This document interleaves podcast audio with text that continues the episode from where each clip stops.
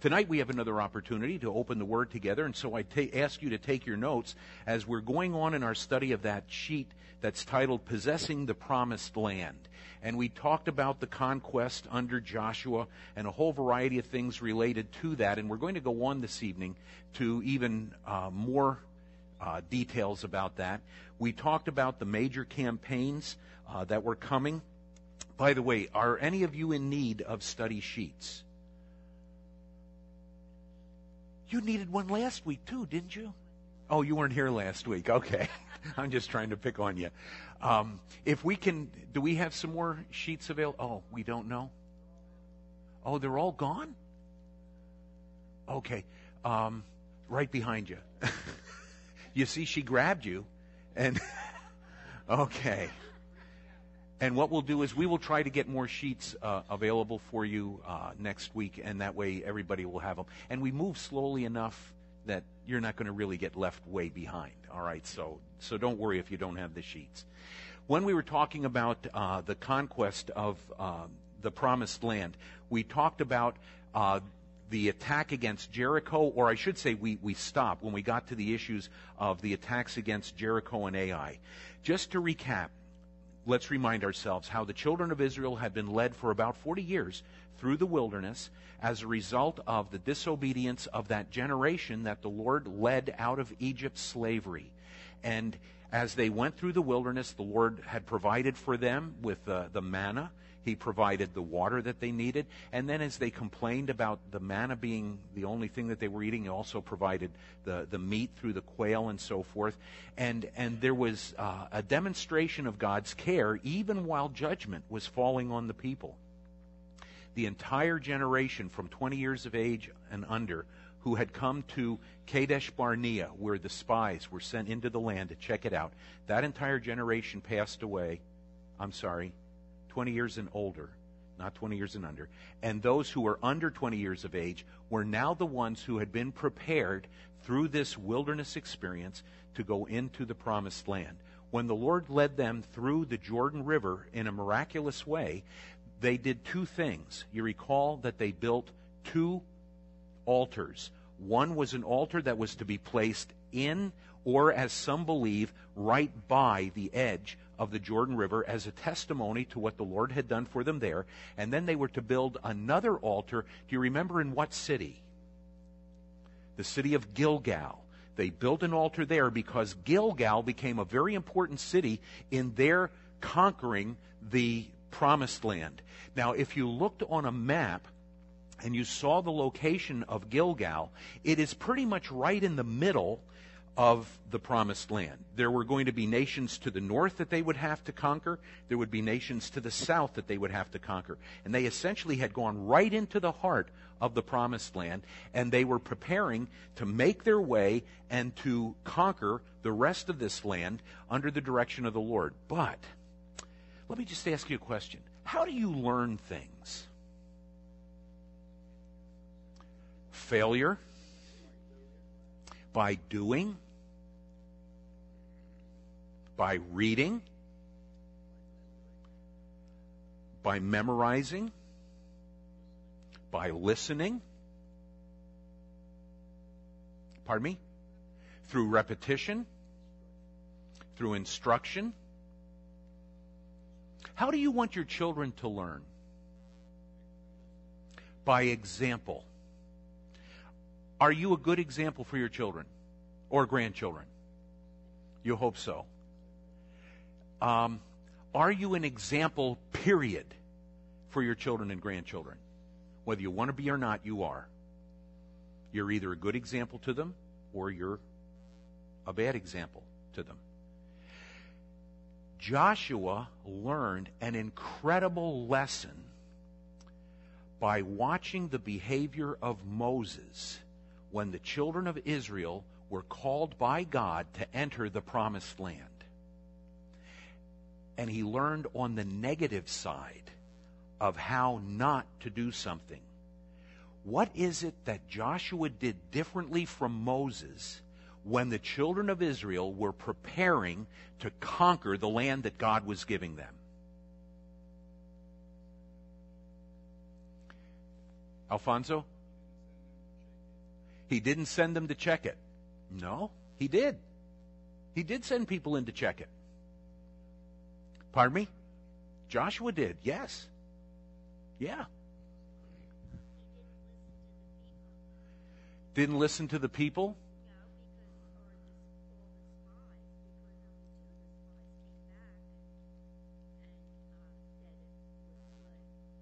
Okay, now I think you're confusing Joshua with Moses. They didn't send a host of spies into the land. Okay, well, that's why we're here. We're not because you're confused, but it's to try to eliminate the confusion. Here is something that Joshua learned. Oh, uh, John, go ahead. Well, yeah, but Moses did too. But Moses let the people make the decision. And when the host of the people made the decision, they made a bad one. That's why the leadership has to sometimes make decisions. What did he do differently? See, I, th- this is something that I, I, thought we might not be very familiar with. Do you remember how it was very open? The ten spies were sent into the, or pardon me, the, the twelve spies were sent into the land, and they went and they came back and they gave a public report. Joshua didn't do that. He learned he picked out two men to be spies. He sent them quietly at night into the land. And George has study sheets. Thank you for running those off. I really appreciate that. If you need some, just raise your hand. Okay? We may need the, the next one as well. Oh, there's two pages there? Okay, very good. Good. Okay, down here. Once again, I'd, I'd encourage you to get a notebook if you can and put them in there because there's going to be a whole lot. I think Renee needs one back here. Renee, is is your phone turned off? Okay. I know. She doesn't know that I knew it was her phone that went off this morning. My wife said uh, she's in nursery tonight, and she said, uh, if you go too long, I'm going to call. And I, I said, go ahead. My phone's on my desk in the office. so it doesn't mean anything if she calls. Okay, so here's the situation. He quietly gets two men to go in, spy out the land. They do it secretly. They come back, and his directions to them is you come back to me, you tell me what you have found, and that's all you do. You do not tell the people we will proceed with God's will because if we rely upon the people, it is possible we may still face the same thing because the people, when they were going to Kadesh Barnea, were not really walking in fellowship with the Lord. And so he learned a lesson. And he sends the spies in. They come back with the report, and the decision is made based upon what God had promised, and that is, we're going to take the land.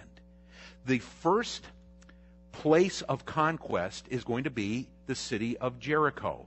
Now, what can you tell me about the city of Jericho? It's a walled city. Not really as big as you might think it was.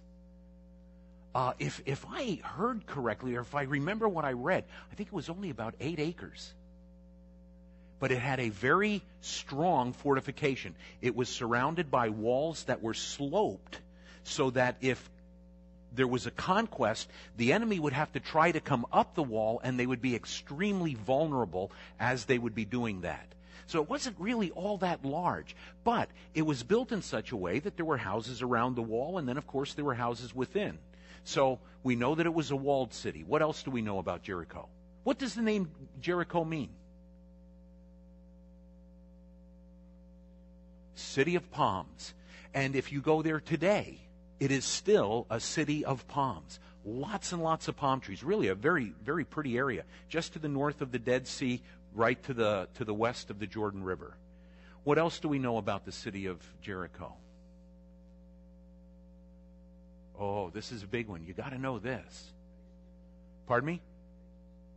They were pagan. Yeah.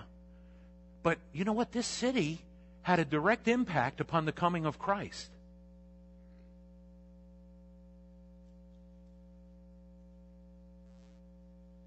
Somebody give me an answer?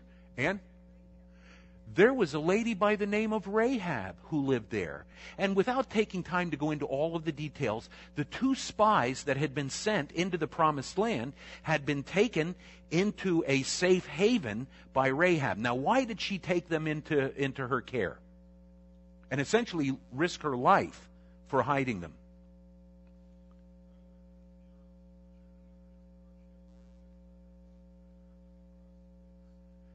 She knew God's hand was upon them.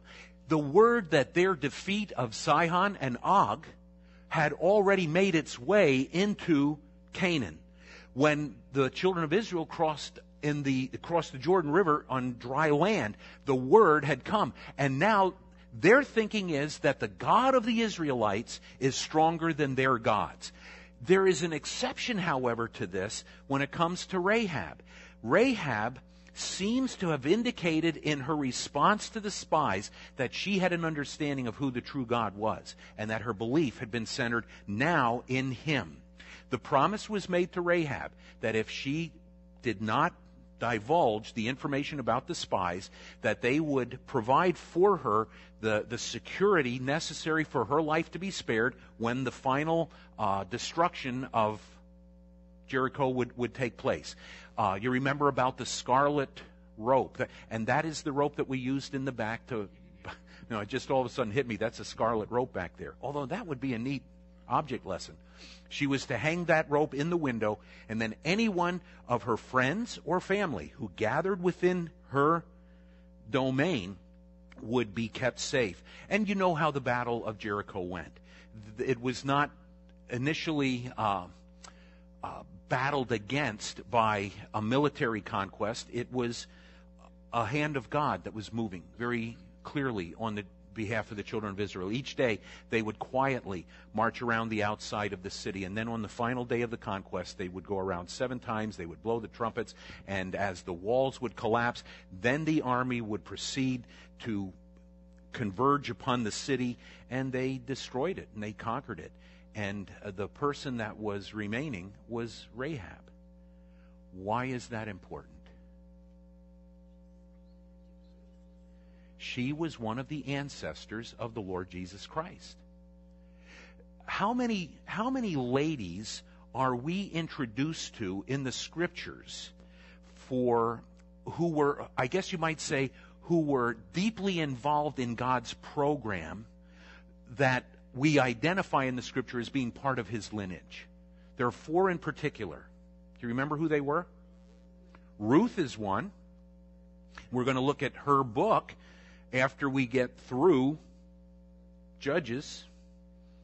Rachel, well, okay, apart from the immediate descendants of Abraham and their wives, but there are four others that enter the picture. There's Ruth, there's what?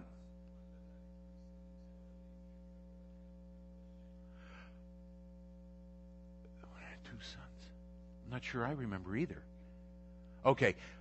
Somebody raise your hand and tell me who they are. Don't call the names out. Just raise your hand and tell me. Tell me one. Who can tell me one? Okay. Bathsheba was part. Now, where does Bathsheba fit into the program of historic events? Mother of Solomon, the adulteress with David. Um, Bathsheba, what was her occupation?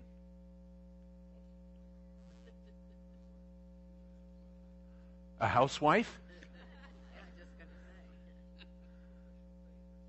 Uh, no, you're still thinking of Bathsheba. Yeah. Oh, is that what I said? It's, I'll tell you, folks, it is honestly getting worse and worse. That is not what I meant. Debbie's not here. Um, there's only half a brain here. Rahab. She was a harlot. Um, Ruth. What would have been the downside of Ruth? She was a Moabite. She was essentially from a pagan background. And who was the fourth? Anybody recognize or remember who the fourth was? Tamar. Where does Tamar enter the picture?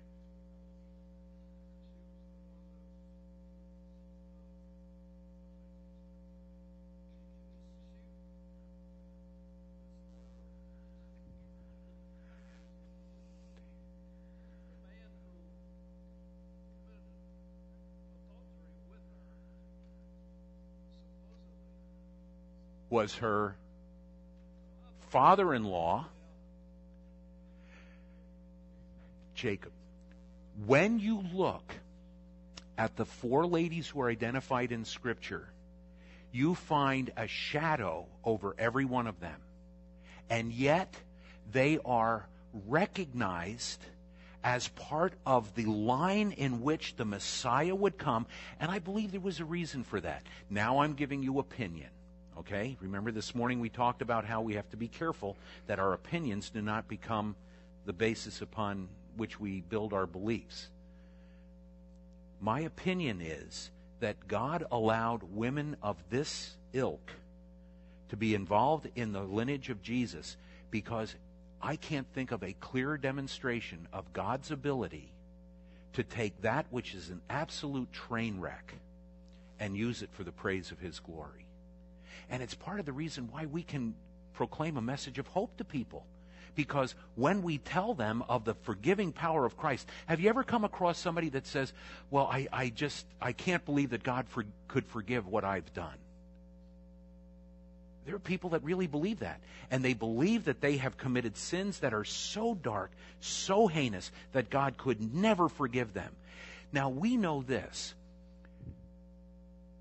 The basis upon which God can forgive any sin is built upon the fact that the Savior is greater than any sin. That is really the bottom line. It isn't a matter of the badness of our sins. It's a matter of the greatness of our Savior. What is it that His death cannot provide atonement for? Bad English, but you know what I'm saying. His atonement provides the forgiveness of all sin. There is no sin too great for God to forgive.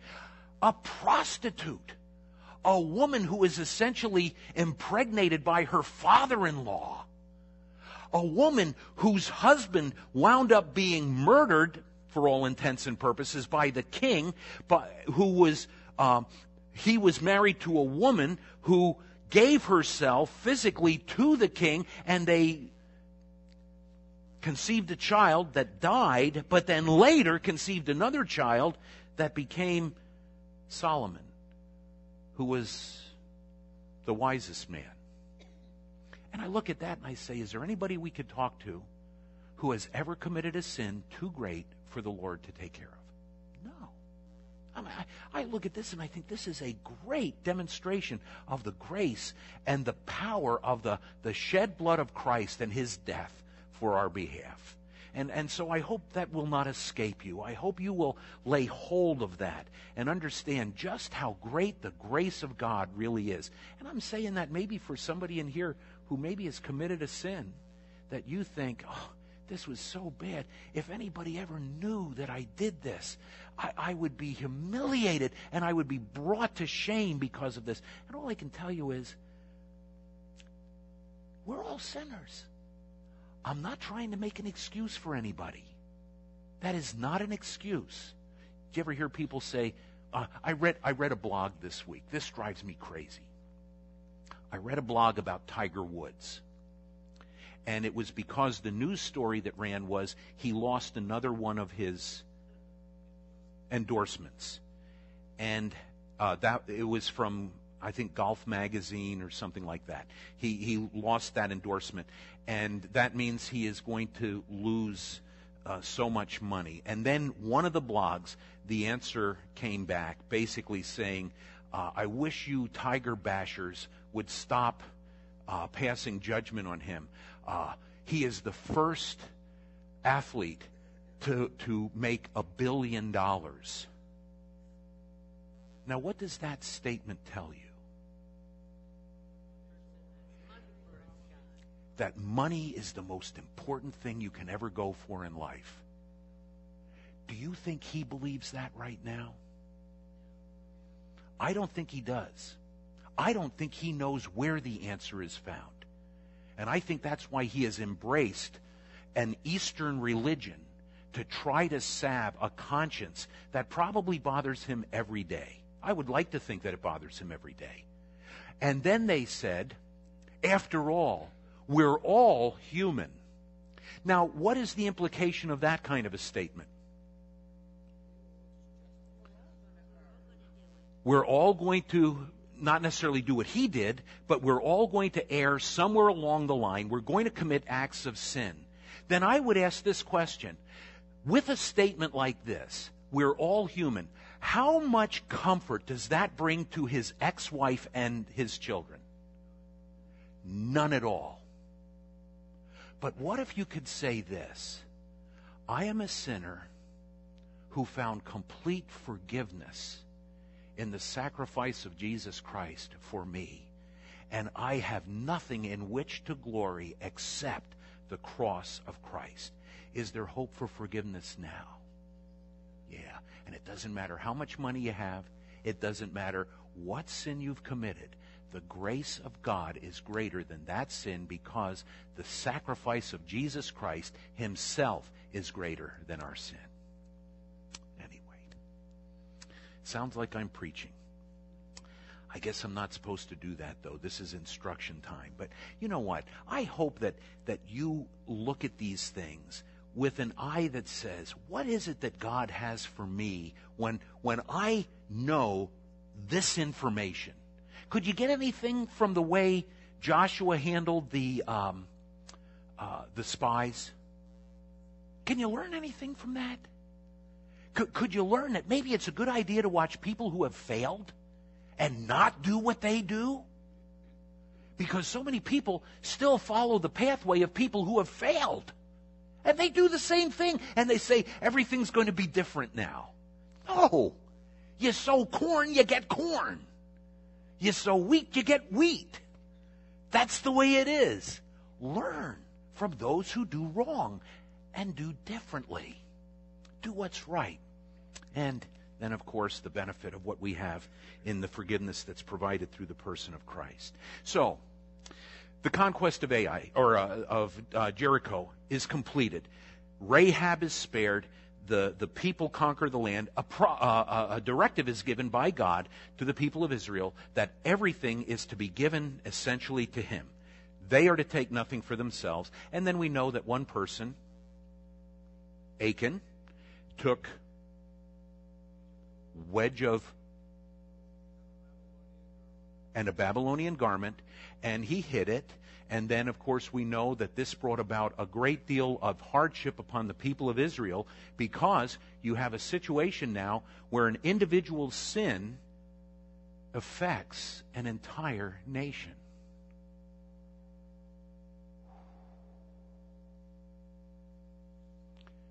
How far does your sin cast a shadow?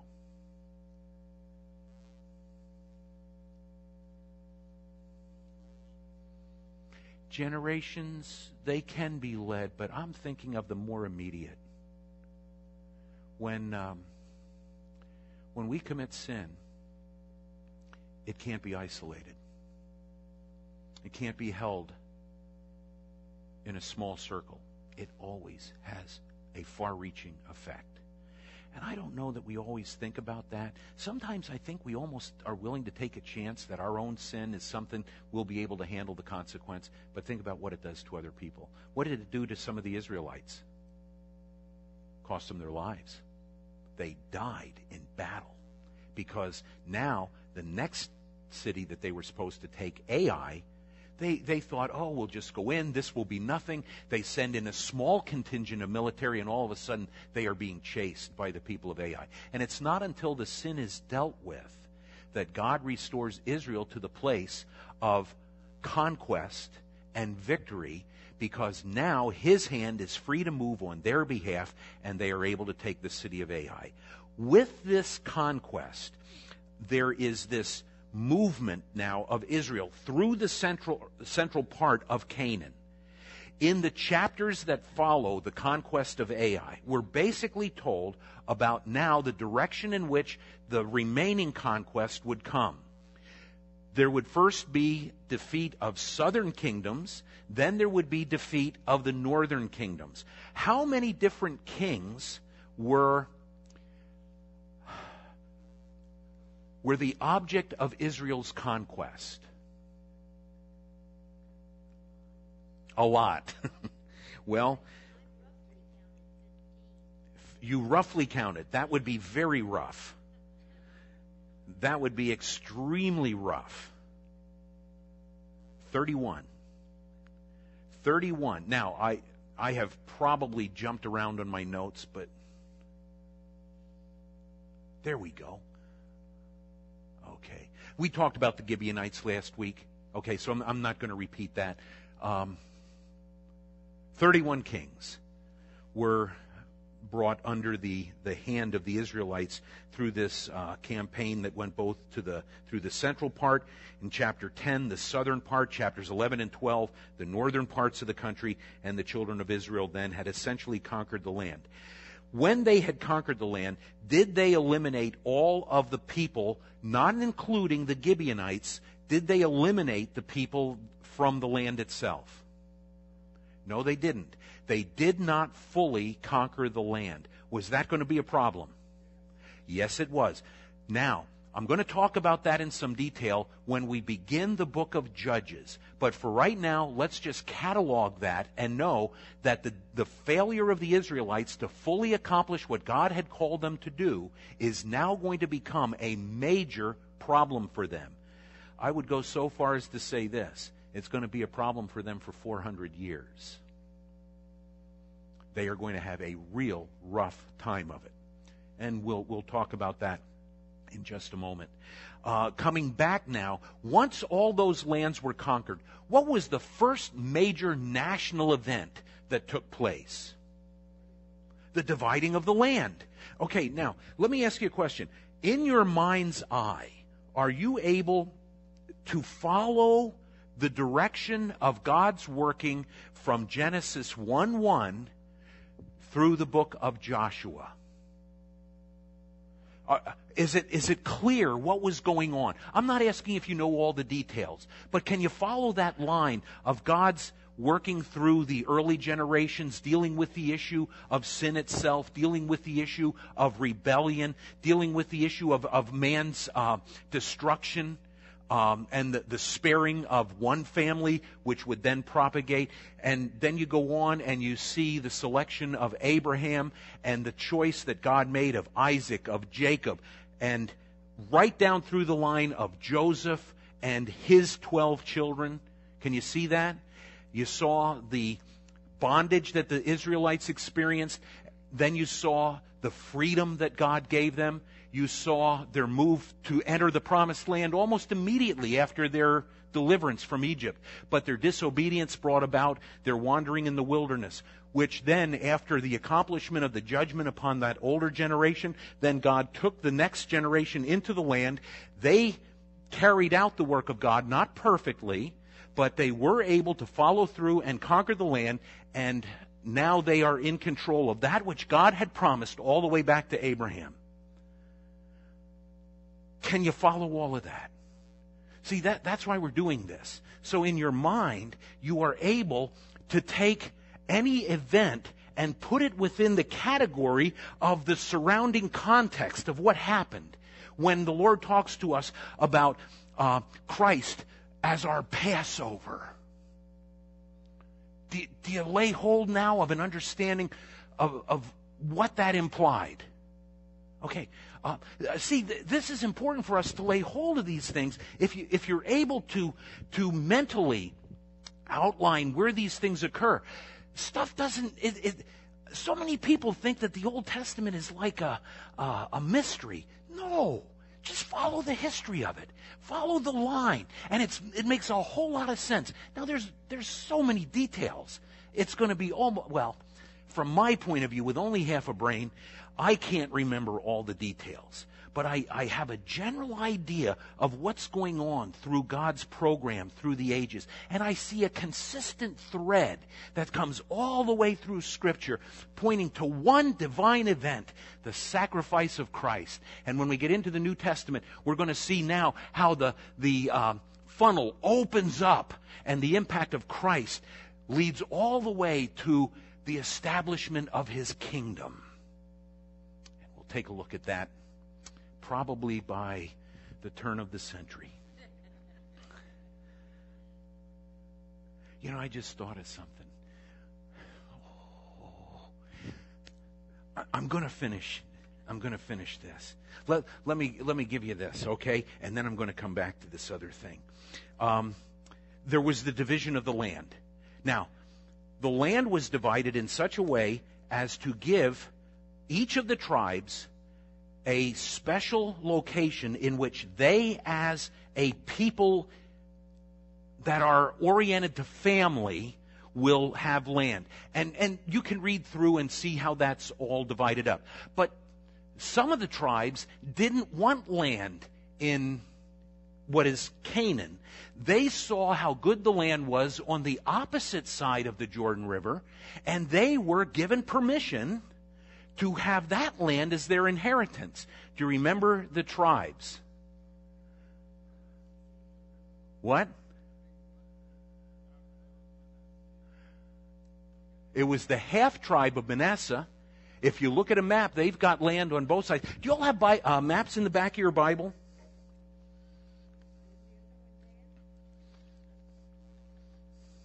Not Dan, but it's a three letter name Gad, Reuben, and the half tribe of Manasseh.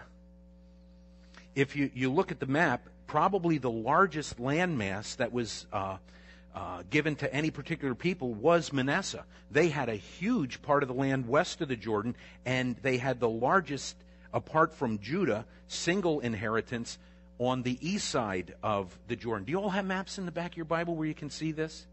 Hopefully, this will make sense to you now. You look at that and you say, okay, I know what this is all about. This is part of the dividing of the land. There was one problem, however, that rose when the people of Canaan saw what was happening with Reuben, Gad, and the half tribe of Manasseh as they were moving back to their land. Do you remember what happened? A major event took place.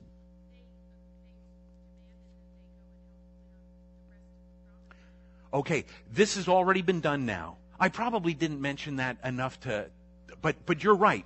They had the promise, they wanted that land on the west, but they had the promise they were going to help the, uh, the other tribes conquer the land in, in Canaan.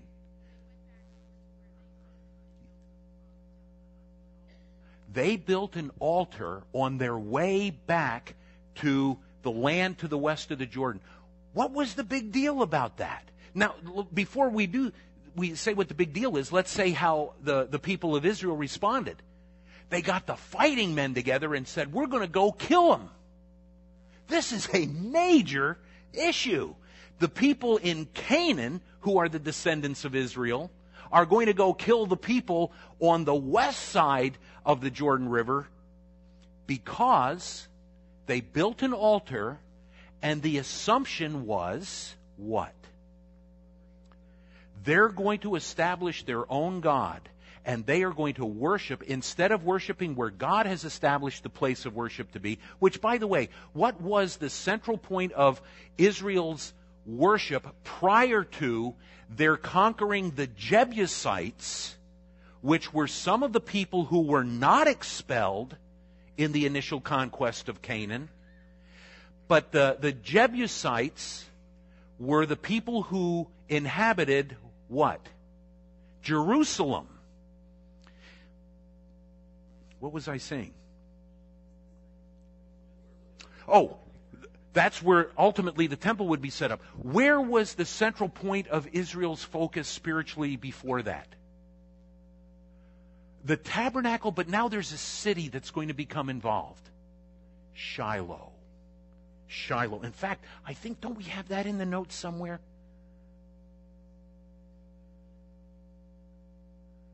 Okay. Yeah. Okay. Put put it down. I don't have it in the notes up on the board for some reason. No, no, I mean up on Oh, there we go. Okay. Yeah. Oh, and I didn't even talk about the cities of refuge. What were the cities of refuge for? Can anybody tell me?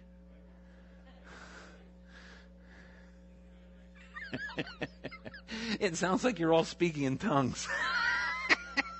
There's this. All right. when when the people when the yeah we need an interpreter when when the people were given the cities or or when they were given their inheritance the cities of refuge were set up because there would be accidents someone would take the life of another person accidentally what was God's directive to Noah when a person took the life of someone else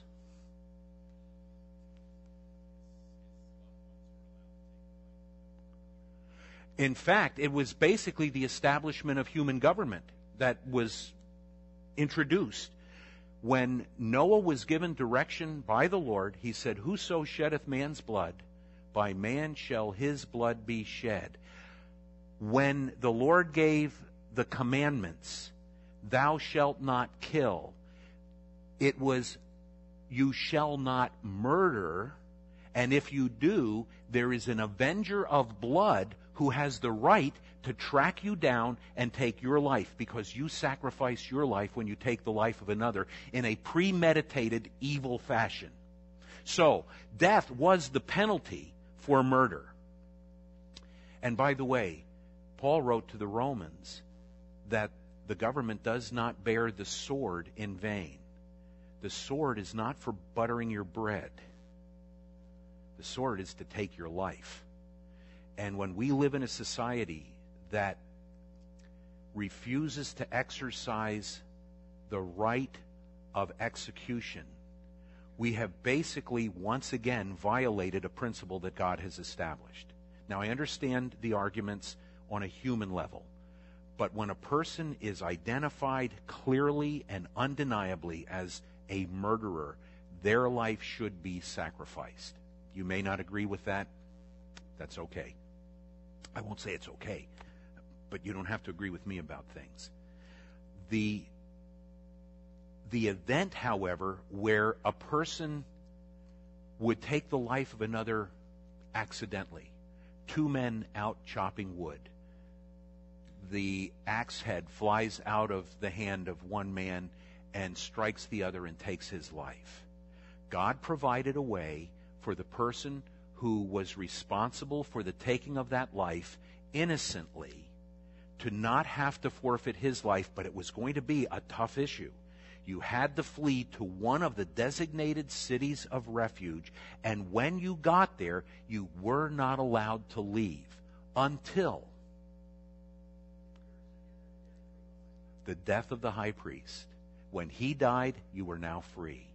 And so the Lord did not put a person in a place of such isolation that there was never any hope for them to be free. The avenger of blood was no longer allowed to pursue them into the city. The elders of the city were to stop him from coming in and taking the life of the person who accidentally killed another. And so, what the Lord is basically saying is this He recognizes the differences that exist when one person takes the life of another. If you're driving your car and a child darts out in front and you kill that child, are you guilty of sin? Uh, you know, I realize somebody could make the argument, well, what if you were under the, the influence of drugs or alcohol or something? Don't play the what if game. My kids did that all the time, and it brought me to the place where I wanted to take them to the elders and have them stoned. Uh,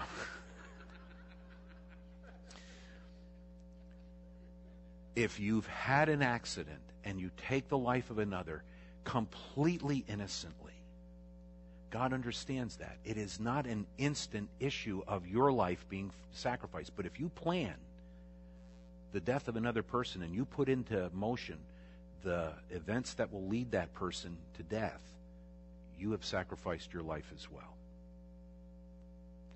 And so the children of Israel settled the land, and now they are there. I think we finished the book of Joshua. Next week we'll go on to Judges. Any questions about Joshua? Bobby? What about a soldier? Isn't it interesting that the Lord never instructed soldiers to leave the military? He interacted with Roman soldiers. Pardon me? Oh, that was Shiloh. Okay? Soldiers are not, uh, can, can you kill an enemy without having animosity toward the individual that you've killed? And I think that's at the heart of it. I believe the Lord understands, the Lord understands everything. I believe we need to understand how the Lord looks at the taking of life. When he looks at it on a selfish issue, there is culpability. When he looks at it as part of the process of whether it's the defense of nations or whether it's accidental, he recognizes a difference. Interestingly to me, the Lord never encouraged a soldier to leave the military. He just said, stop taking money from people just because you're carrying the sword. That was it. So I don't believe the Lord was a pacifist. Anything else? I told you I was going to. Uh, yes, Gordon.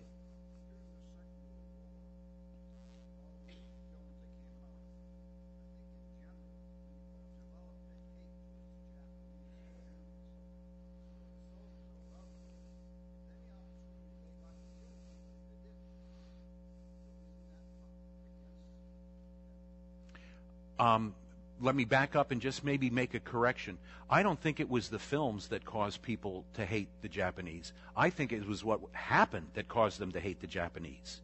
And I think the films record that hatred for us. But I do believe if you were responsible for the care of a prisoner and you just shot them, I believe that's murder. And I believe the Lord right. Now, again, what I believe is not the issue. These are these are matters that would take a great deal of consideration and prayer. But yeah, I would see that as a, I, I would agree with you. I would see that as a very different matter. Okay. Now, I told you some. My wife's going to kill me, which is okay. You will not be there for the murder. But if I die, you know what to do with her. Um,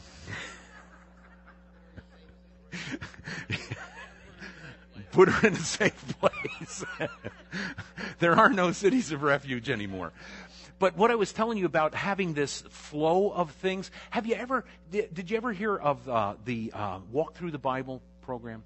Okay, some of you have gone through that. When I was teaching school, I taught the book of Acts. And we developed our own little, um, I guess you might call it to a degree a mnemonic device, but it's, it's a physical thing. And if you wanted to outline the 15 chapters that we've covered so far in the book of Acts, here's what they would be.